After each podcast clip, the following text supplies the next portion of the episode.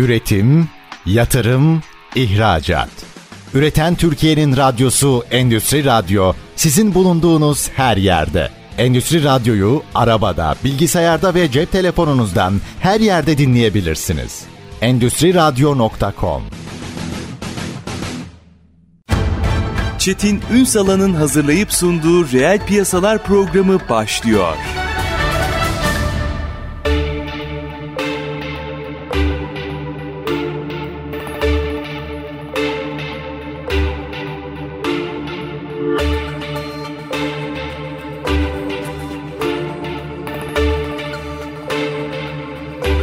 Reel piyasalarda sizlerle birlikteyiz. Türkiye'nin gerçek gündeminde sizlerleyiz efendim. Bir kez daha hatırlatayım. Biliyorsunuz sabah saatlerinde Türkiye'de 10 ili kapsayan bir deprem yaşandı. Buradan yapabileceğiniz bir şey yok. Lütfen resmi açıklamaları esas alın. Telefonlarınızı kullanmayın. Mesajlaşmayı tercih edin. Onun ötesinde de yetkililer bir şey demeden yardım yollamayın. Bu uyarıları da tekrar yaptıktan sonra dönelim reel piyasalara. Şimdi efendim bugün farklı bir meseleye bakacağız. Aslında o kadar çok hayatımızdaki, o kadar çok konuşuyoruz ki ama çok sevdiğim bir söz vardır. Damdan düşenin halinden damdan düşen anlar. Bugün hem aslında reel sektör açısından veya kendi bulundukları sektör açısından ortaya koydukları bir yeniliği, e, bir teknolojiyle bütünleştiğinde neler ortaya çıkabildiğini konuşacağız. Hem Türkiye'de startup olmayı konuşacağız hem de aslında bir BTM çıktısı var. Yani bilgi ticaretleştirme merkezi çıktısı var. Belki o BTM'deki ambiyansı konuşacağız. Kıymetli konuklarım var efendim bugün. Liquwise Kredi Akademi ortakları Burcu Yalçınkaya ve Uğur Koç. Bugün reel piyasaların konukları Sayın Yalçınkaya, Sayın Koç. Hoş geldiniz efendim. Hoş bulduk. Ee, konuşacağız. Sizin sürecinizi merak ediyorum. Ne nasıl bir çözüm bulduğunuzu da çok merak ediyorum ama galiba ilk önce şu startup olmaktan başlayalım meseleye. Bu bir kere çok kıymet. Yani dünyada eğer bir şey varsa, bir şey varsa, e, kaynak varsa bugün bu noktalara akıyor. Doğru şeyler yapmak kaydıyla. Bu işin bir fotoğrafı. Döndüm terse. Ya çok kolay bir fikir bulayım. Tamamdır. Olayı bitirdim. Bir de e, yatırım alırım. Aa şirketim oldu. Değil. Şimdi bu işin bir ayaklarını yere bastıralım mı? Müsaade ederseniz hanımefendilerle başlayalım. Sayın Yalçınkaya gerçekten startup olmayı biz doğru anlıyor muyuz? Bu tabii ben kendi adıma konuşayım. Çok iddialı e, tek başına cevap vermek için uzun uzun tartışabiliriz. Ama ben kendi adıma startup olmak çok zor bir şey. Bir de biz tabii şimdi görmüyorlar bizi ama biz çok da herkesin startup deyince aklına gençler geliyor. Yani böyle üniversiteyi ok, üniversite üniversite okuyan ya da yeni bitirmiş gerçekten şahane fikri olan ve bunu ticarileştirmeye çalışan, bununla tırnak içerisinde söylüyorum zengin olmaya çalışan gençler olabilirdi. Yani bu da mümkün tabii ki. Yani olmaz demiyorum ama bir startup sonuçta çok önemli bir proje. Yaratıcı bir proje. Startup demek yaratıcı, e, hiç olmayan kimseye ulaşa düşünemediği belki daha önce bir fikri. Yeni bir çözüm aslında. E, e, yepyeni bir çözüm kimsenin aklına gelmemiş, benim aklıma gelmiş dediğimiz. Yani dört bakkal var, beşinciyi ben açayım durumu değil. Evet, o bir startup olmuyor. O bir iş kurmak oluyor. Hı. Yani startuplarda da benzer fikirler var biliyoruz tabii ki ama onlarda da aralarında değişik farklılıklar var sundukları hizmetlerde. Orada da yaratıcılıklar oluyor. Bu da e, o işlerin gelişmesine yol açıyor biliyorsunuz. Dolayısıyla startup kurmak kolay mı? Değil. O fikre sahip olmak kolay mı? O da kolay değil. Çünkü o da düşünmek gerekiyor. Belki o fikir bir günde çıkmıyor ya. Günlerce düşünüyorsunuz, okuyorsunuz, yatıyorsunuz, kalkıyorsunuz. Acılar çekiyorsunuz. Yani bizim adımıza öyle oldu mesela. Biz kurumsal hayatta yıllarca çalıştık. Gerçekten belli pozisyonlara da geldik. Başka sonra iş işimizi başka yönlere çevirdik. Orada da bir şeyler yaptık. Sonra bütün bunların üzerine yaşadığımız sıkıntılar, e, acılar bir şeyler düşünmemize neden oldu. Bu startup olur mu de demedik aslında bunu düşünürken. Bunu yapalım. Bir bunu, yola çıkalım. E, oldu. biz bir bunu yapmak aslında. istiyoruz İnanmak. dedik. Evet biz bunu yapmak istiyoruz. Nasıl yapabiliriz diye düşünmeye başladık. Daha sonra bunu startup olmasına karar verdik. Bunu biraz açalım ama tam da Sayın Yalçınkaya'nın atıfta bulunduğu bir yerden döneceğim. Çünkü ben istisnalar var. Dünyada farklı bir gelişimde var. Ona bir şey demiyorum ama başarılı startupların ağırlıklı olarak biriktirerek gelenlerden olduğunu görüyorum. Yani mesela sizlerin kurumsal hayattan gelmiş olmanızın bence bu işin oluşumunda çok büyük faydası olmuştur. Bunu şimdi isim veremeyeceğim tabii ama o büyüyen ve ilk sıçramayı yapan bir kuruluşumuz var. Hani hepimizin evlerine e, siparişleri getir götür ya. Orada da kendisinden de dinlemiştim. Biriktirdiğinizle aslında çok daha rahat ve daha az riskli bir yol alıyorsunuz demişti. Belki bu meseleyi biraz oradan açmanız lazım. Biriktirerek gitmekten. E, tabii hani yıllarca çalışıyorsunuz, biriktiriyorsunuz. Burcu'nun dediği gibi düşünüyorsunuz. Aslında önce bir sorunu tespit ediyorsunuz. Sonra buna bir çözüm geliştiriyorsunuz. Bu çözümün nasıl olacağına karar veriyorsunuz. Bunu da tabii ki dijital bir şekilde teknoloji kullanarak yapıyorsunuz. Ama bu da bir proje. Projeyi yönetmek lazım. Projeyi nasıl yöneteceğinizi bilmek gerekiyor. Kurumsal hayat size ne veriyor? Bunları veriyor. Hani genelde şöyle derler işte kurumsal hayatta işte belli hantallıklar vardır. Çok böyle kutunun dışında düşünemezsiniz. Farklı bir şey yapmak için sıfırdan yapmanız lazım. Ama sıfırdan bir düşünceniz bile olsa onu proje haline getirdiğiniz zaman işte kurumsal hayatta öğrendiklerinizden yararlanıyorsunuz. giriyor, Tabii iş kültürü oluyor. Çünkü hani yaptınız iki kişisiniz, üç kişisiniz. e, projeyi oluşturdunuz. Büyümeye başlıyorsunuz. Büyümeye başlayınca bu sefer ne oluyor? Bir takım yönetsel konular oluyor. Nasıl yöneteceksiniz? Nasıl bir takım çalışması yapacaksınız? E, finansal konular oluyor. Muhasebesi oluyor. Fatura kesmek bile ayrı bir konu oluyor. Onu Tehlike nasıl orada başlamıyor mu Uğur Bey? e, tabii tehlike Büyürken orada. başlıyor. Tabii ki en tehlikelisi hani başlangıçta çekirdek aşamada kuruluş aşamasında çok fazla sıkıntı yok. Genişçe düşünüyorsunuz, hareket ediyorsunuz, yapıyorsunuz. Ama ondan sonra iş büyümeye başladığı zaman yönetmeniz gerekiyor ve bu yönetmek için de belli bir kurum kültürü oluşturmanız gerekiyor. Bunu nasıl yapacağınızı bilmeniz gerekiyor. O işte kurumsal tecrübede o zaman sizin e, işinize yarıyor. Çünkü geçmişte işte ekip yönettiyseniz, takım yönettiyseniz, bunlarla ilgili bir takım eğitimler aldıysanız ki kurumsal hayatta biliyorsunuz bunları fazlasıyla zaten size veriyorlar. E, belli bir tecrübeniz varsa da çok daha rahat bir şekilde yönetiyorsunuz. Bu da hızlandırıyor sizi aslında. Çok daha hızlı gidiyorsunuz. Hani verdiğiniz emek yine çok fazla. Yine çalışıyorsunuz. Ama büyütürken daha hızlı oluyor. Bir iş planınız olması gerekiyor en başta. O iş planını uygulayabilmek, bunu oluşturabilmek için de bunları bilmenize gerek var. İşte orada da bu kuluçka merkezleri, girişimcilik merkezleri ortaya çıkıyor. Onlar zaten o destekleri veriyorlar. Yani kervan yolda düzülmüyor. Yok kesinlikle. Öyle olmuyor. Herkes yatırım aldıktan sonra şöyle bakıyor meseleye. Orayı da biraz açmanızı rica edeceğim. Bir şey bulmuşlar. O yatırımda almışlar. Ne güzel. Ee, biz finansman arıyoruz banka banka falan. O kadar da basit değil bu iş. Elbette. O yatırım alma aşamasına kadar neler yaşanıyor? Tabii yatırım alma aşamaları çok farklı. Yani fikir aşamasını alabilirsiniz daha ilerideki düzeylerde birkaç kere de alabilirsiniz. Tabii herkesin e, iş gidişatı, ihtiyaçları farklı. Yani bir hizmet yapıyorsanız farklı vesaire. Ama yatırım almak kolay mı? Değil tabii ki. Değil. Hiçbir zaman finansman bulmak, bankadan kredi almak da kolay değil. Biz Tabii, hani tabii, geçmişimizden bildiğimiz için biz o zaman Uğur'da ben de bankalarda e, kredi onaylayan kişilerdik. E, Orada da kolay kolay imzalamıyorduk bazı şeyleri. Şimdi burada Orada da kriterler var da o hani banka diye herkes kolay zannediyor ama öyle olmuyor. hiç tabii. kolay değil. O da kolay değil. Onun için de belli şartları yerine getirmek gerekiyor. Burada da aslında benzer şartları yerine getirmek gerekiyor. Bir yatırımcının önüne çıktığınızda sizde belli şartlara bakıyor. Tabii ki bir oturmuş bir şirketin değerlendirmesiyle bir startup'ın değerlendirmesi çok farklı. Yatırımcıların da böyle değerlendirme O kriterleri var. tolerans var zaten. Elbette. Tabii. Elbette. O artık ekosistem onu çoğunlukla öğrenmiş vaziyette. Bütün dünyada ve Türkiye'de de Biraz öğrenmiş işinize vaziyette. değil de iş fikrinize ve yolculuğunuza, planınıza bakıyorlar galiba orada. Evet hem ona bakıyorlar hem ekibe bakıyorlar hem bugüne kadar ne yaptın ne yap ekip tabii ne yapabilir ekibin potansiyeline çünkü bir fikir çok ham aşamada genelde yatırımcıların önüne geliyor yani bunu yaptık sonra şunu yapacağız şunu yapacağız şunu yapacağız arka arkaya belki 10 tane proje var onun üstünde bak bakıp diyorlar ki ya bu ekip bunu yapabilir mi aslında en kritik soru bu bir yatırımcının sorduğu. Ekibe inanması gerekiyor yani aslında. Kesinlikle kesinlikle yani ekibin Uğur'un bahsettiği gibi iş bölümleri olması lazım işte finansla ilgilenecek pazarlamayla bir sürü iş var orada yapılacak hepsini sürdürebilecek kapasiteleri ilişkileri bilgi birikimleri var mı? Çünkü şeyi de bilmek lazım. Yani bu noktada fi- finansı işte şu arkadaşlar ediyor da bakalım finansla ilgili neler biliyor o arkadaş. Yani bir noktada bunun vergileri falan var. Yani bir Tabii, vergi ödemediniz mi bir sürü problem. Bir şirket kurmak bambaşka bir şey. Onu, o da bir bilgi. Kurdunuz işte hukuki bir sürü süreci yürütmeniz gerekiyor gibi. Dolayısıyla ekip çok çok önemli. Her adımda her yatırımcı bunu söyler. İlk başta baktıkları o. Onun dışında finansallar önemli ama o finansallar toparlanabilir her zaman. Önemli olan o fikri yürütebilmek, sürdürebilmek. Tek Orada- tek şey önemli o. Bence de o. Şunu açmanızı rica edeceğim. Sayın Koç sizden açmanızı rica edeceğim. Böyle e, sohbet gibi gidelim. Tabii. Bence en büyük sermaye burada sabır. Tabii ki. Yani çünkü o zannedilen çok daha gereken e, bir başlık. O sabır neyi e, aşmayı sağlıyor? Bu birinci faktör. İkincisi ekibi bir arada tutma yani inancı tutmak nasıl bir metot oluşturuyor? İşin bu boyutunu açarsanız. E, tabii şimdi bir fikrim var çok iyi.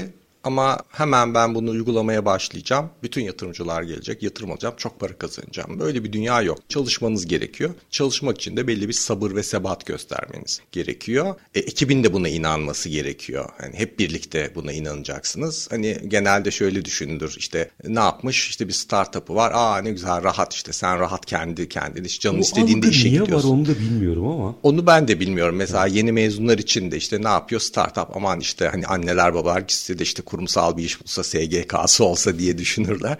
Onun gibi. O aslında doğru bir algı değil. Eğer bir girişime başlıyorsanız siz 24 saat 7 gün çalışacaksınız. Ne zaman ne olacağı belli değil. Herkesten daha fazla çalışmanız gerekiyor. Çünkü olmayan bir şeyi oluşturmaya çalışıyorsunuz. Bunu oluşturmaya çalışırken de önünüze tabii bir takım engeller çıkabilir. Bir takım sorunlarla karşılaşabilirsiniz. Bunları çözmeniz gerekiyor. O yüzden de hani motive olmak, inanmak, sabırlı olmak önemli. Çünkü şeyi de çok görüyoruz. Mesela geliyorlar bir noktada belli zorluklar oluyor. Tam böyle büyüme aşamasında ekip dağılabiliyor. Bazıları vazgeçiyor. Kimi gidiyor diyor ki ben dayanamayacağım. Gidip maaşlı bir iş bulacağım. Ayrılıyor. İşin maddi zorluk tarafı da E, tabii, var. tabii, tabii. Hani bunu yaparken onu da düşünmeniz gerekiyor. Yani kenara belli bir para koyacaksınız. Yani kimse size inanmazken sizin kendinizi finanse ediyor Tabii ki. lazım. Hani orada işte biraz da gerçek hayat ortaya çıkıyor. Hani ben bunu yapacağım hemen yatırım alacağım, para kazanacağım diye bir şey değil. Zaten o iş planını yaptığınız zaman e, o finansal taraftaki nakit akışını yaptığınız zaman siz şunu görüyorsunuz. Başa baş noktam nere? Ben bu işi yapacağım, ne kadar para yatıracağım ve nerede para kazanmaya başlayacağım? 6 ay sonra mı? 1 yıl sonra mı? 1,5 yıl sonra mı? Bunu biliyor olacaksınız. Ona göre de tabii ki o finansal organizasyonunuzu yapacaksınız ki devam edesiniz. Ama bunları yapmadan başlarsanız tabii 2 ay 3 ay sonra işler umduğunuz gibi olmadığında e, moraliniz bozulabilir ve işte ekip de dağılabilir. Siz de bu işten vazgeçebilirsiniz. Yani şapkadan tavşan çıkmıyor. Kesinlikle. O kesin. Şimdi minik bir araya gideceğim. Aranın ardından belki biraz özele gireceğim ama mesela sizin hikayenizden örnekleyerek e, yürümek istiyorum. Mesela siz ne yaşadınız? E, onu biraz açalım. Luckwise Kredi Akademi ortakları Burcu Yalçınkaya ve Uğur Koç bugün konuğumuz. Aslında startup olmayı bir startup üzerinden de yolculuğu konuşuyoruz. Kısa bir ara aranın ardından reel piyasalar devam edecek. Lütfen bizden ayrılmayın. Üretim, yatırım, ihracat. Üreten Türkiye'nin radyosu Endüstri Radyo sizin bulunduğunuz her yerde. Endüstri Radyo'yu arabada, bilgisayarda ve cep telefonunuzdan her yerde dinleyebilirsiniz. Endüstri Radyo.com Kısa bir aranın ardından reel piyasalarda tekrar sizlerle birlikteyiz efendim. Startup olmayı konuşuyoruz. Kıymetli konuklarımız var. Luckwise Kredi Akademi ortakları Burcu Yalçınkaya ve Uğur Koç bizlerle birlikte. Şimdi aslında ilk bölümde nefis anlattınız. Bir kere bu işin iş olduğunu çok net vurguladınız. Bu algıyı kırmak lazım çünkü bazen bu televizyonlarda seyredilen yarışmalardan birinde zannediyor Türkiye kendini. Aa bak diyor işte beni anladılar anlamadılar. Hayır başka bir işten bahsediyorum. Hadi somutlaştıralım mı? Tabii. kurumsal hayattasınız. Muhtemelen de iyi pozisyonlardasınız. Geçinebiliyorsunuz. Çok güzel. Sizi ne tetikledi? Ne tetikledi bu yolculuğu biraz merak ediyorum. Deli misiniz? Niye oradan çıktı? Ee, ben çok akıllı olduğunuzu düşündüğüm için bugün Çok sizi ağırlıyorum. Teşekkür Yok, ederim. Bilmiyorum artık orasını. Tarih yazar belki. Şimdi gerçekten kurumsal hayatı yani biz Uğur'la çok uzun süredir arkadaşız. Hep iş hem işte sonrasında hep birlikte çalışabildik. Ne mutlu bize. Biz beraber kurumsal hayatta çalışırken de sürekli bir fikirler üretiyorduk. Yani onu fark ettik. Bir şeyler yapmaya Yani çalışıyorduk. kahve arası muhabbetler iş muhabbetine. A- aynen. O Evet. ka- kahve e, muhabbetinde çıktı zaten her şey. Evet ya pro- sürekli ya şunu şöyle yapsak daha iyi olmaz mı? Burada böyle bir şey olsa ne iyi olur? Bir de ikimiz de teknolojiye de meraklıyız. Çözümler üretmeye çalışıyoruz. Dolayısıyla yani çalıştığımız yerde de öyle fikirlerle çıkıyorduk, geliyorduk. İşte kabul görüyordu, red görüyordu. Orada da öyle hikayeler. Tabii sığamadık biz oraya herhalde. O yüzden. Şirket İşte girişimciliğe sahip çıkmak böyle bir şey. Yani o mesela belki de o fikirleriniz hayata geçseydi hala o kurumlardaydınız. Evet, belki yani bugün olsa daha e, şey olur. Çünkü bizim bahsettiğimiz 10 yıldan uzunca bir süre önce şimdi o, neredeyse 15 yıl Ne öncesinden. gerek var sözü daha çok geliyordur karşınıza. E, Evet. Hani O yıllarda. O zamanlar icat çıkarma daha çok kullanılıyordu diyelim. Şimdi daha tabii herkes farkındalığı daha yüksek. Şirketlerinde, şey olduğunu. kurumlarında daha yüksek eminim. Ama ya yine de o şartlar dahilinde değer gördük.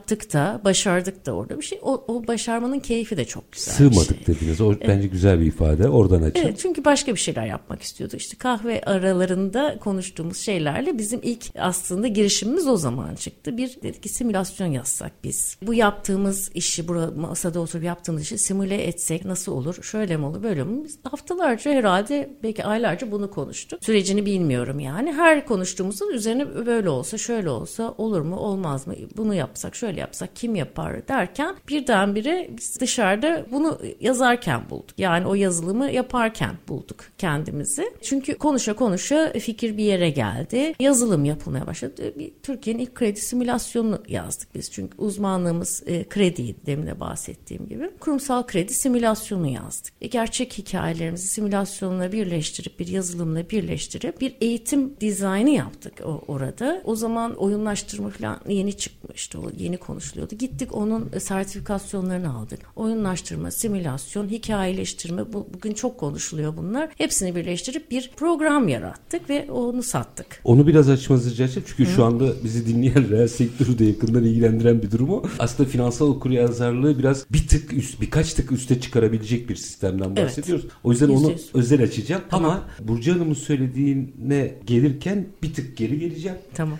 Oradan açmanızı rica edeceğim. Hadi. Ha- hadi tamam. Tabii şöyle oldu. Konuşuyorduk Burcu'yla. Ya bu kredi eğitimleri de çok sıkıcı. insanlar da sıkılıyor. Çok da verimli olmuyor. Bunu nasıl daha eğlenceli ve kalıcı hale getirebiliriz derken bir gün bir iç eğitim oldu. Eğitmen arıyorlar kredilerle ilgili. Gönüllü olduk ve çok kısa zamanda böyle iki gün falan var. Ya ne yapabiliriz dedik. İşte aa böyle bir şeyler yapsak. Gittik yaptık. Çok beğenildi. Herkes aa ne güzel değişik dedi. Sonra ya bunu dijital ortama taşıyalım dedik. Simülasyon öyle çıktı. Çünkü öğretirken eğlendirmek de lazım. Hani bir konuyu anlatırken o zaman insanlar unutmuyorlar. Yeni ekonominin de kuralı bu zaten. Tabii yani yaparsanız unutmuyorsunuz. Ama birisi size bir şey anlattığında eğitimlerin onun şeyleri vardır. Eğitim aldıktan sonra ilk bir ay belli kısmını unutuyorsunuz. İkinci ay, üçüncü ay, altıncı aydan sonraya zaten yüzde on kalıyorsa zaten eğitim başarılı sayılıyor. Biz dedik ki öyle bir şey olsun ki insanlar bunu yaşasın, oynasın, eğlensin ve unutmasın. Öyle ortaya çıktı. E tabii şey çok zordu. Çalışıyoruz, kurumsal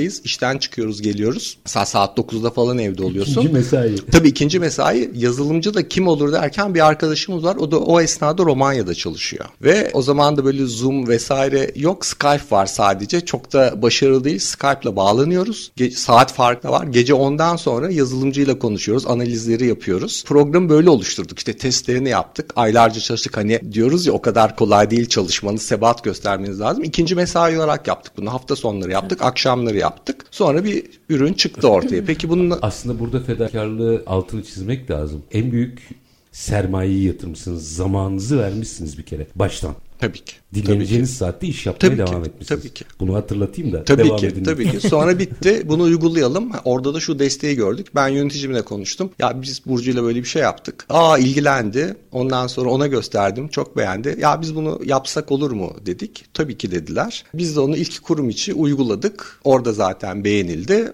Ondan sonra artık bunu profesyonel bir şekilde yapmaya başladık. Yani aslında pilot uygulamasında yapma şansınız oldu. Oldu tabii ki. O oldu. çok büyük bir Tabii avantaj ki, çünkü. Oldu. O zaman orayı açayım biraz.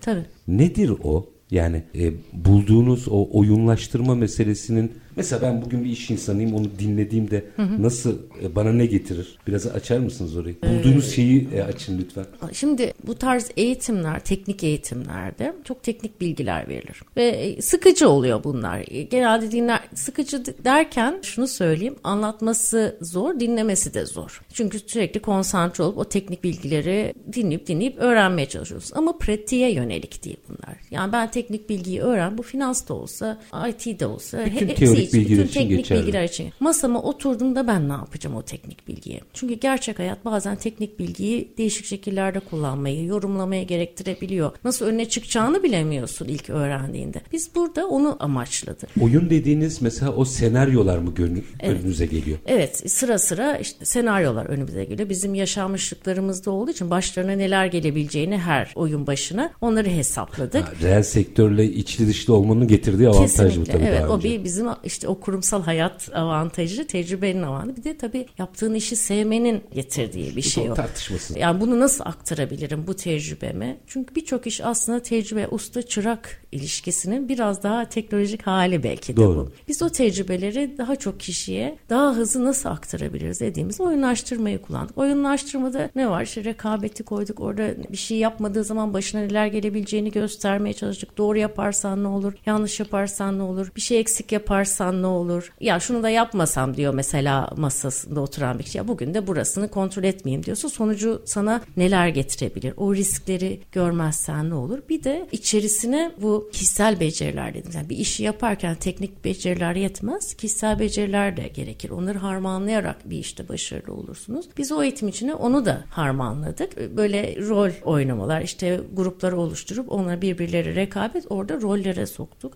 Hatta eğitmen olarak biz de moderatör gibi davranıp orada da role girip biz de rol oynamaya başladık. Tabii bu inanılmaz bir kapalı devre bir ekosistem oluşturuyor. Yani şey mi şeyin oluyor içerisinde. mesela ödemesini yapmayan bir müşteri oluyorsunuz. Oradan kredi kullanmışsınız. Böyle yani bu Tabii kadar bir, somut bir değil mi? banka işte banka oluyor, müşteri oluyor, onu değerlendiren ekipler oluyor, birbirleriyle diyalogları, sonra karar vericilerin kendi aralarındaki diyalogları ve herkes birbirinin kararlarını görünce kim neye nasıl bakmış, nasıl manipüle olmuşlar, neler eksikmiş, nasıl bakabilirmişim, kimi dinlemeliymişim, neden daha önce bu yaşandığı halde ben böyle davranmışım, eski tecrübe. Birçok çıktısı var bunun. İnanılmaz e, hem girdi hem çıktı olan bir şey. E, bu biz çok eğitimde demeyi sevmeyiz buna. Oyun diyorduk biz. Ha, bu bence güzel bir oyun. Yani e, zaman zaman böyle çok, çok eskiden şimdi olmadığı için rahat rahat söyleyeyim böyle kral oyun vardı. Orada böyle oyunlar bulur oynardım ben. Çok zevklidir çünkü. Çok zevkli. Ama şu açıdan çok faydalı. Sayın Koç size devam etmek isterim aynı noktadan. Şimdi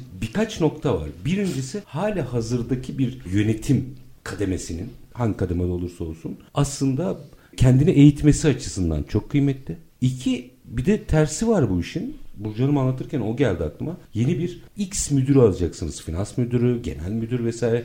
Bir ay oynatın gibi. Açar mısınız biraz? Tabii orada da kullanılıyor. Hani 13 yıl oldu biz bunu geliştireli ama her seferinde gelişerek devam etti. 2000'den fazla kişi bu oyunu oynadı. Kimi ve profesyonelden bahsediyoruz. Tabii tabii tabii ve çok farklı rollerde. Yeni başlayan yönetici adayları da başladı. İşte 3 yıllık, 5 yıllık kişiler de oynadı. 10 yıllık, 15 yıllık kişiler de oynadı. Şube müdürleri de oynadı. Krediler yöneticileri de oynadı. Tabii hepsinde daha farklı oluyor bakış açıları, tecrübe paylaşımları. Ama tabii şunu da görüyorsunuz mesela oyunu oynattığınız zaman ki bunu kullanan da oldu. İşte baskı altında karar verebiliyor mu? Çok iyi analiz yapabiliyor mu? Satış mı öncelikli?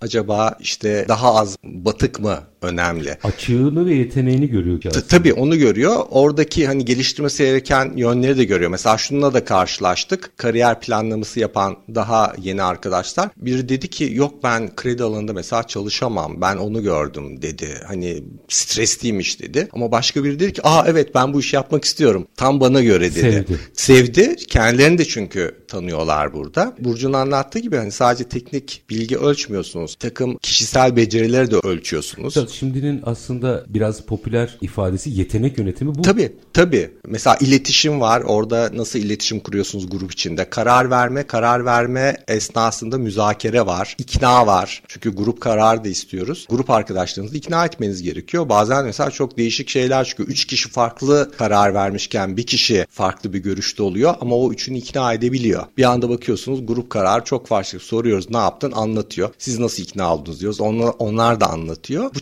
çıktıları da görüyorsunuz. Bunu aslında bu arada şirkete zarar vermeden aslında Tabii. simüle ederek yapıyorsunuz. Tabii hani orada bir kredi battığı zaman sıkıntı yok. Bu bir oyun ama gerçek hayatta olduğunda e, tabii ki Büyük sıkıntı. kaybınız oluyor. Şunu da gördük mesela uygulamada bir kere bir benim birlikte çalıştığım ekip arkadaşım geldi. Uğur Bey dedi bir dosya var dedi. Nasıl dedi? Biz bunu simülasyonda çok benzerini oynamıştık. E dedim ne olmuştu? O batmıştı dedi. Peki dedim buna bir bak. Benzer mi? Bir analizini yap. Nasıl olacak? Baktım ki unutmamış. Yani üstünden bir yıl Çok geçmiş. Iyi. O olayı unutmamış. Çünkü gerçek olaylar bunlar. Gerçek olaylardan esinlenerek oluşturulmuş hikayeler. Dolayısıyla da o insanları daha çok ikna ediyor ve gerçek hayatta da başınıza gelebiliyor. Çünkü şeyler aynı, vakalar hep aynıdır e, bu, baktığınızda. Bu arada tabii aslında bence şirketler açısından çok büyük bir avantaj bu. Müthiş bir avantaj. Anlatılabiliyor mu? Mesela bu çok önemli. Böyle bir dakika sonra bir adaya gideceğim ama girizgahını yapalım açarız. Bunu anlatmakta mesela şimdi bunu siz anlattınız ki tamam benim öncesinde biraz ders çalıştım o yüzden konuya vakıfım ama çok ikna oluyorum. Ama ikna edebiliyor musunuz? Ya bak bir dene. Yani ikna ettiğimiz bayağı bir kesim oldu. Edemediklerimiz de oldu. Mesela ee, o ikna et, edemediğinize takılmış vaziyettim ben. Neyine ikna olmuyor ama bunun yanıtını aradan sonra alacağım. Tamam. Çünkü yani günün sonunda bu operasyon yapacaksınız. Batacak mı çıkacak mı onu göreceksiniz. Bunun nesine ikna olmazsınız bunu çok merak ediyorum. İkna olan tamam onda bir sorun yok. Onu geçtim bir kenara koyayım. Ama ikna olmayanın yöneticiliğinden şüphe duyarım. Yok ama yani şimdi baktığınızda onu merak ediyorum. Minik bir araya gidelim. Aranın ardından devam edelim. Luckwise Kredi Akademi ortakları Burcu Yalçınkaya ve Uğur Koç bugün konuğumuz efendim. Kısa bir ara. Aranın ardından reel piyasalar devam edecek. Lütfen bizden ayrılmayın. Üretim, yatırım, ihracat.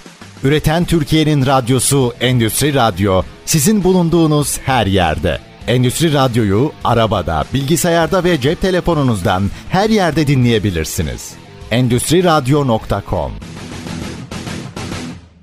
Kısa bir aranın ardından reel piyasalarda tekrar sizlerle birlikteyiz. Startup olmayı konuşuyoruz. Hem de bir, böyle bir somut bir proje üzerinden konuşuyoruz. Ama projeyi konuşurken iş aslında reel sektörün en çok canının yandığı yere geldi. Reel sektör demeyeyim özel sektörün. Çünkü işin içine krediyi veren banka açısından da veya finansmanı sağlayan kişi açısından da sorun var. Bu finansmanı kullanacak ve bunu daha sonra yönetim olarak da sergileyecek. Kurumsal yapı açısından da COBİ'de olsa, kurumsal şirkette olsa onun açısından da sorun var. Şimdi öyle bir şeyden bahsediyorsunuz ki hiçbir maliyeti olmadan operasyonu görün, zarar var mı yok mu? Kredi verecek kişi açısından da veya kurum açısından da baktığınızda aslında vaka sayısını arttırıp tecrübeyi arttıran bir yer. Demin dediniz ya bunu uygulayanlar var, uygulamayanlar var. Şimdi bu kadar sarih bir şeyi uygulayanı anlarım. Onu koydum bir kenara. Neyine ikna olmuyor mesela uygulamayana merak ediyorum. Çünkü günün sonunda atıyorum 1 milyon dolarlık bir kredi riskini operasyon olarak görüyorsun. Tabii.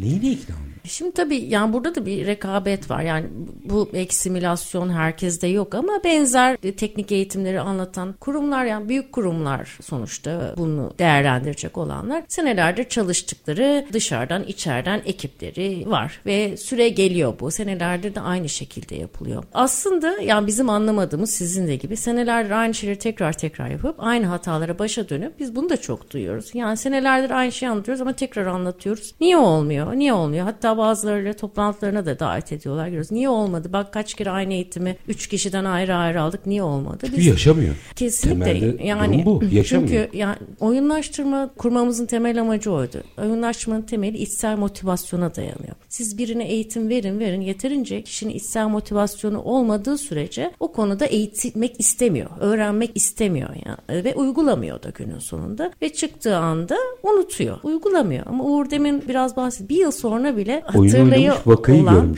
birçok örneğimiz var. Birçok örneğimiz var. Hatta biz karakterler bile isimleri karakterler bile koyduk oralara. O karakterler meşhur oldu kurumlarda. Yani onlarla bize hitap ettiler. Günler aylar sonra defalarca duyduk. E çok güzel. Ya biz bunu yaparken heyecanla anlatıyoruz bilmiyorum. Belli oluyor mu ama severek yaptık. Çünkü e, bu çıktıları her yaptığımız iş sonrası bize ayrı bir keyif veriyor. Buradaki çıktılar, geri dönüşler, katılımcıların geri dönüşleri bize çok büyük keyif veriyor. Ya bir tane e, kötü bir geri dönüş almadık.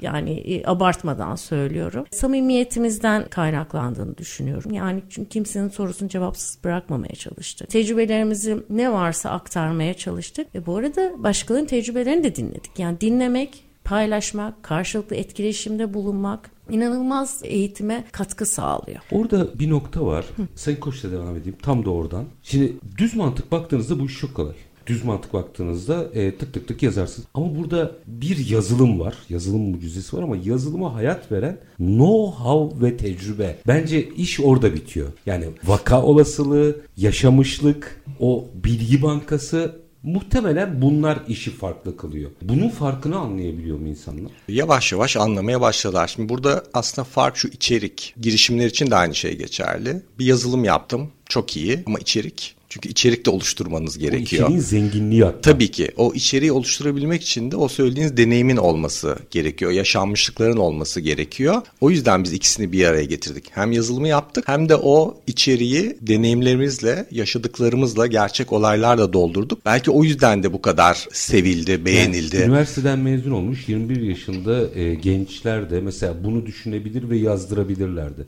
Ama asıl vaka yok. Oradaki tecrübe yok. Değer katan o. E tabii ki. Bu bütün startuplar için geçerli sanıyorum. Devam edin. Tabii lütfen. ki. O yüzden hani girişimci arkadaşlar için de bu önemli. İş fikrini ortaya koyarken e, yaptım yazılım. Çok güzel yazılım. Muhteşem bir yazılım ama içini doldurmanız yani gerekiyor. Teknoloji bitirmiyor işi. Tabii ki teknoloji bitirmiyor. O yüzden de ya tecrübe lazım ya da işte iş modelini ona göre oluşturmanız lazım. O içeriği kim oluşturacak, nasıl olacak, bunu nasıl içini dolduracaksınız. Hani ben araba yaptım, muhteşem bir teknoloji ama sürücüm yok. Ya da sürücümün yet- yeterince deneyimi yok. E, o arabayı nasıl götüreceğim gibi düşünürseniz aynı şey. O yüzden hani girişimci arkadaşların bunu da göz önünde bulundurması önemli. Oradan Lookwise nasıl doğduya gelirsek bu da yine ihtiyaçtan doğdu. Onu hani Burcu daha geniş e, anlatır. Eğitim veriyoruz. O söylediğiniz kina olanlar var kurumlar, olmayanlar var eğitime ulaşabilenler var, ulaşamayanlar var. Genelde İstanbul çevresinde dönüyor bu Doğru. kurumsal eğitim piyasası. Ama Anadolu'da da bir sürü firma var, büyüyen firma var reel sektörde. Bu ihtiyacın farkında olmaya başlayan firmalar var. Peki bu firmalar eğitime nasıl ulaşacak dedik. Bunları nasıl bir araya getirmeliyiz dedik ve başladık. Aslında e, teknoloji işte orada eşitliyor veya e, teknolojinin o hep ifade edilen demokratik yanı bu. Yani Anadolu'nun X bir yerindeki firmanın da ulaşabilmesi mümkün hale geliyor. Ama yine işin özünde orada bir şey olması. Evet. Teknolojiyle iş bitmiyor. O doğuş hikayesini de biraz anlatabilir misin? Şimdi bu girişim ilk girişimimiz tarafı Hı. devam ederken e, Uğur'un da dediği gibi biz evet bazı firmalara işte kurumlara biz ulaşabiliyoruz. Çevremiz var e, bir şekilde ar- var. Çok arkadaşımız var. O bu biz tanıyanlar var ama biraz daha açılmak yani bizim ulaşamadıklarımız var. Bize de ulaşamayanlar var. Aynı şekilde çok değerli eğitmenler var piyasada. Ve onların da ulaşamadıkları yer var. Herkesin herkese bir bağlantı bağlantısı. Dolayısıyla bunların hepsi bir yerde olsa dedik. Yani mesela bir arama motorunda bir şey e, mesela ben kredi simülasyonu yapmak istiyorum dediğinde belki önüne bir şey çıkıyor ama o seni istediğin yere götürmüyor olabilir. O yüzden ee, akademi değil mi? Evet, Esprisi orada. Evet evet. Yani bir tam bir verimlilik olsun yani eğitim arayışında dedik. Ama tabii nasıl olsun nasıl olsun defalarca nasılını sorduk. Anadolu tarafı biz bankacılıktan da belki kaynaklı Anadolu'ya çok gittik geldik. Yani bayağı çok bölge gezdik sanayisi vesairesi. Çok gerçekten çok girişimci, çok üretken, çok çalışkan büyük bir sanayimiz var bizim Anadolu'da. Muazzam. Gerçekten. Ee, finansal okur yazarlıklarını yeni sisteme adapte etmemiz gerekiyor. O yüzden çok, çok heyecanlandım. Çok açıklar. Biz de yani aslında belki çok idealist gelecek bazıları ama yani herkes mesela startup önce ne diyor? Önce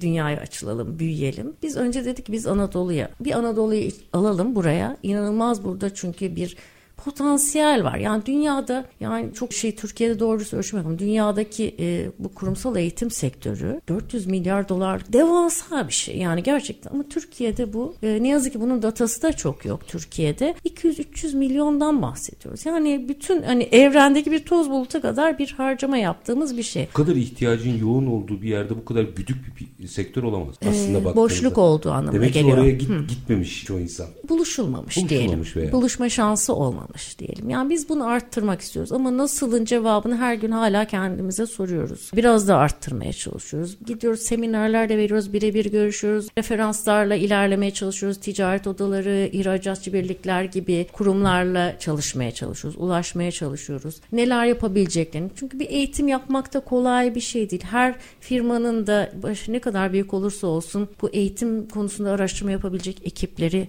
yeterli değil. Nasıl bir ekip kuracakları konusunda Orada genelde çok know-how yok ya da ya biraz geriye atılmış. Bilmiyorum herkesin kendince bir sebebi vardır eminim. Ama isteksiz değiller bizim gördüğümüz kadarıyla. Ama buluşturma konusunda sıkıntılar var. Çünkü herkes işini Ee, devam ettirmek istiyor aslına bakarsanız. Evet, Ve evet. bilgiye ulaşması Evet. gerekiyor. Her zamankinden daha çok belki Hem bugünlerde. de evet yani o kadar kritik bir noktadasınız ki aslında Türkiye'de biz Anadolu'yu uluslararası rekabet edebilir düzeye getirmemiz gerekiyor. Bu da finanstan ve yönetim biçimlerinden geçiyor. Tabii. E, marjları çok düşük.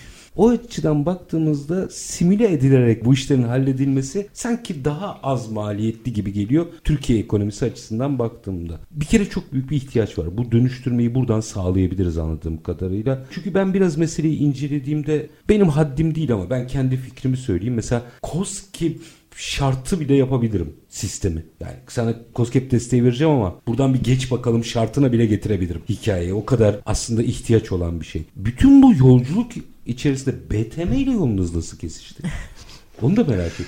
Orada tabii şirket kuruldu. Belli aşamaları geçtikten Bilgi sonra tabii bilgi ticaretleştirme merkeziyle görüştük. Onlar bize kapılarını açtılar sağ olsunlar. Mesela onların bize çok desteği oldu. Olmaya devam ediyor. Zaten sadece ortamda bulunmak, o ekosistemin içerisinde bulunmak bile çok çok e, önemli. Farklı girişimler var. Mesela orada işbirlikleri de yapabiliyoruz. BTM'de bu konuda çok maharetli. Mesela geliyorlar bak bu girişim bu işi yapıyor, bu bunu yapıyor. Siz aslında birbirinize yakın iş yapıyorsunuz. Bir konuşun diyorlar. Oturup konuşuyoruz. Aa mesela işbirliği yapalım diyoruz. Ben bu tarafını yapıyorum, sen bu tarafını yapıyorsun diyoruz. İşte Lookwise üyesi olan bir sürü BTM girişimimiz var. Bizim iş ortağımız olan BTM girişimleri var. E biliyorsunuz BTM'de e, yakın zamanda dünyanın en büyük 5 önemli e, İbrahim Bey girişimcilik zaten telefonu alıp e, Tabii. konuştuk bunu. Bu Merkezlerinden- İstanbul Ticaret Odası'nın bir yapılanmasıdır. Onu da hatırlatalım. Ee, bir, bir tanesi oldu. E tabi orada demo day'ler oluyor, yatırımcı sunumları oluyor. Onlara katı- katılıyorsunuz. Onun dışında bir takım eğitimler oluyor, seminerler oluyor. Her yıl sahne Excel oluyor. Orada girişimler çıkıyor, sunumlarını yapıyorlar. Bu da tabi bizi de hızlandırıyor. Özellikle Lookwise tarafında daha çok hızlanmamıza, tanınır olmamıza, işbirlikleri yapmamıza da fırsat verdi. Derdinizi anlatıyorsunuz aslında. Tabii ki. Şeyi merak ettim hadi biraz magazinleştirelim 3-4 dakika. Tamam. Sahneyi anlatır mısınız bize? Ben hep hep haberlerini yapıyoruz işte e, İbrahim Bey geliyor burada bazen konuşuyoruz ediyoruz ama sahneye çıkan birinden dinlemek istiyorum. Sizde o sahne nasıl bir yer? 5 dakika. Çok stresli. çok stresli. Yani 3 dakika. 3 dakika mı? 3 dakika. Yani 5 dakika veren varsa yaşasın diye biliyoruz. Benim e, fazladan zaman verdi. Ya 3 dakika çok prova yapıyoruz. O stresimizi atmak için. Ben birçok arkadaşta bunun eksikliğini görüyorum. Biz konuda da eğitim verilmesini istiyoruz herkese. edebilmek. Ya 3 dakikada bir fikri ifade edebilir misiniz? Evet edebiliyorsunuz. Ama bunu 3 dakikadan önce belki 13 gün çalışmak Çalışmak gerekiyor. lazım. Belki İki- daha iki fazla kelime bir çalışmak gerekiyor. saniyedir. Bu arada 3 dakika ciddi bir zaman. Evet ciddi bir zaman prova ne kadar e, prova yaparsanız o kadar daha iyi oluyor. Prova yapanla yapmayan sahnede aynı durmuyor. Biz çok prova yaparız. Prova yaparken birbirimizi çok eleştiririz, çok düzeltiriz acımasızca ki hani sahneye yani gerek hani online yaptığımız sunumlarda gerek sahneye çıktığımız sunumlarda her alanda kendimizi geliştirmeye çalışıyoruz. Her gün şey e, sahne öncesi diyeyim provalar defalarca defalarca defalarca yapıp kendimizi en iyi nasıl ifade edebildiğimizi çalışıyoruz. Onu çalıştıkça o stresi azalıyor. İlk çalıştığınız gün en çok stresli olduğunuz gün sahneye kadar onun bayağı bir azalmış olması gerekir. O sahne heyecansız mı? Çok heyecanlı. Sonucu belirleyecek orada. Evet, evet. Yatırımcının karşısına Tabii. çıkıyorsunuz Evet, aslında. İlk, ilk zamanlarda e, biraz daha e, şey geliyor. Sonra daha alışıyorsunuz. Ya orada değişik çünkü sorularla karşılaşabiliyorsunuz. Ummadığınız tepkilerle karşılaşabiliyorsunuz. Çok yani çok standart sorularla sorulmaması gereken ya da siz zaten anlattığınız şeyi tekrar tekrar sorduklarını. Sabredecek. E bunu bütün O da bir sabır. biz sorulara da çalışıyoruz bu arada. Onun da tecrübesini edinmeye Olası sorular neler gelir diye. o, olup olabilecek. Ya çünkü bunlar aslında şey e, okuyup araştırırsanız biraz internette çünkü bir sürü böyle şey seyredebiliyorsunuz, okuyabiliyorsunuz. Kitaplar var. Biz onları çok okuruz, çok takip ederiz. Seyredebildiğimiz her türlü sahne etkinliğini biz içinde olalım olmayalım seyrederiz. Neler oluyor hem onu görmek için nasıl ne hatalar yapıyorlar, nasıl karşılanıyorlar. Bunların hepsi tecrübe. Böyle Ama böyle. heyecanlı değil mi? Evet. Çok da keyifli tabii ki. Tabii zaten keyifli İnanılmaz. olması o Evet. heyecanın tadı olmaz. Evet. Sayın Koç sizle neticelendirelim. İki profesyonel, iki kurumsal hayattan gelen kahve sırasında fikrin tetiklendiği, büyüdü 13 yıl. Bugün belli bir noktaya gelmiş. Sonra Devam edeceğiz. Bu arada de. Hayır, Sonraki hayaliniz. Tabii ki. Şunu söyleyeyim bir üçüncü ortağımız daha var. Burçak var. O da bizim yine kurumsal hayattan geldi. O da eksik parçamızı tamamlıyor. Biz hani kredi tarafıyız. O satış pazarlama tarafında olduğu için. Şu an üç ortağız. Hayalimiz şu. Lookwise'ı önce Anadolu'ya yaymak. Tüm oradaki firmaların Lookwise üyesi olmasını, eğitime ve eğitmenlere kolay ulaşmasını sağlamak. Eğitmen tarafında da küçük firmaların tek kişi olan eğitmenlerin bile firmalara ulaşması. Hani orada tekellerin oluşmasını engellemek. Daha adil herkesin birbirine e, ulaşabileceği bir ortam yaratmak. Yine firmaların eğitim analizi yaparken o yetilerini, yeteneklerini geliştirmesi için yardımcı olmak, destek olmak ki biz bunu da yapıyoruz. Ondan sonraki aşamada da tabii ki yurt dışına açılmak her girişimde olduğu gibi. Hani şöyle bir hayalimiz var. İşte Portekiz'deki bir eğitmen Litvanya'daki bir eğitim firmasına başvursun. Bunlar bir eğitim yapsınlar. Türkiye'deki bir eğitmen Hong Kong'daki işte e, Vietnam'daki bir e, eğitim firmasına ulaşsın. Birlikte eğitim yapsınlar ve bu işi global ortama getirmek. Çünkü dünyada da Türkiye gibi hani Afrika'daki bir kişinin eğitime ulaşmasıyla işte Avrupa'daki aynı Amerika'daki şey birininki evet aynı değil. Bunları bir araya getirebilmek. Tabii bunu yapan platformlar var ama biz kurumsal eğitim tarafındayız. Kurumsal eğitim tarafında bunu çok yapan yok. B2B'siniz aslında.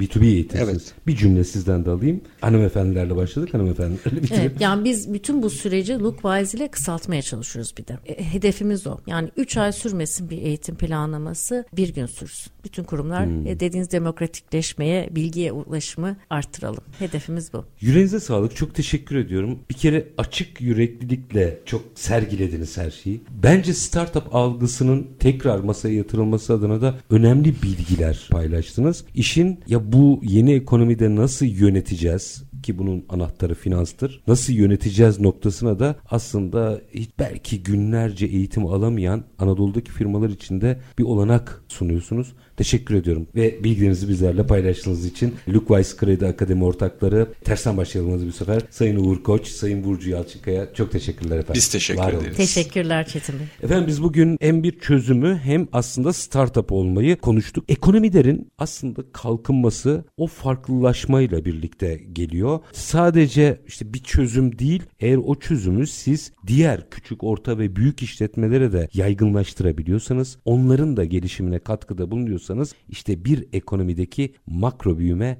böyle geliyor. Biz bugün detayları startup olmayı da kapsayacak bir biçimde Lookwise Kredi Akademi ortakları Bulcu Yalçınkaya ve Uğur Koç'ta konuştuk. Reel piyasalar her zamanki iyi bitirelim. Şartlar ne olursa olsun paranızı ticarete, üretime yatırmaktan, işinizi layıkıyla yapmaktan ama en önemlisi vatandaş olup hakkınızı aramaktan vazgeçmeyin. Hoşçakalın efendim.